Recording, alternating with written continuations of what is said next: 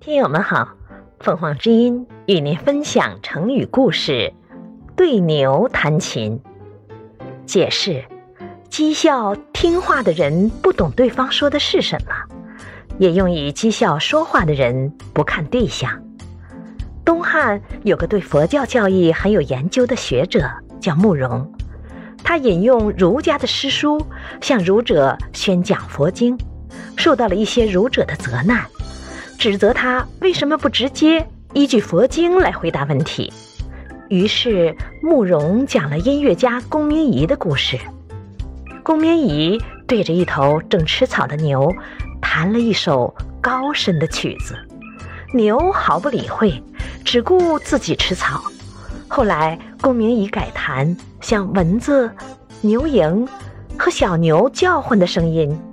牛就摇着尾巴，竖起耳朵来听了。他最后说：“所以对没有读过佛经的人，直接谈佛经，等于白讲。”成语“对牛弹琴”据此而来。这个成语的意思是说话不看对象，或对愚蠢的人讲深奥的道理。感谢收听，欢迎订阅。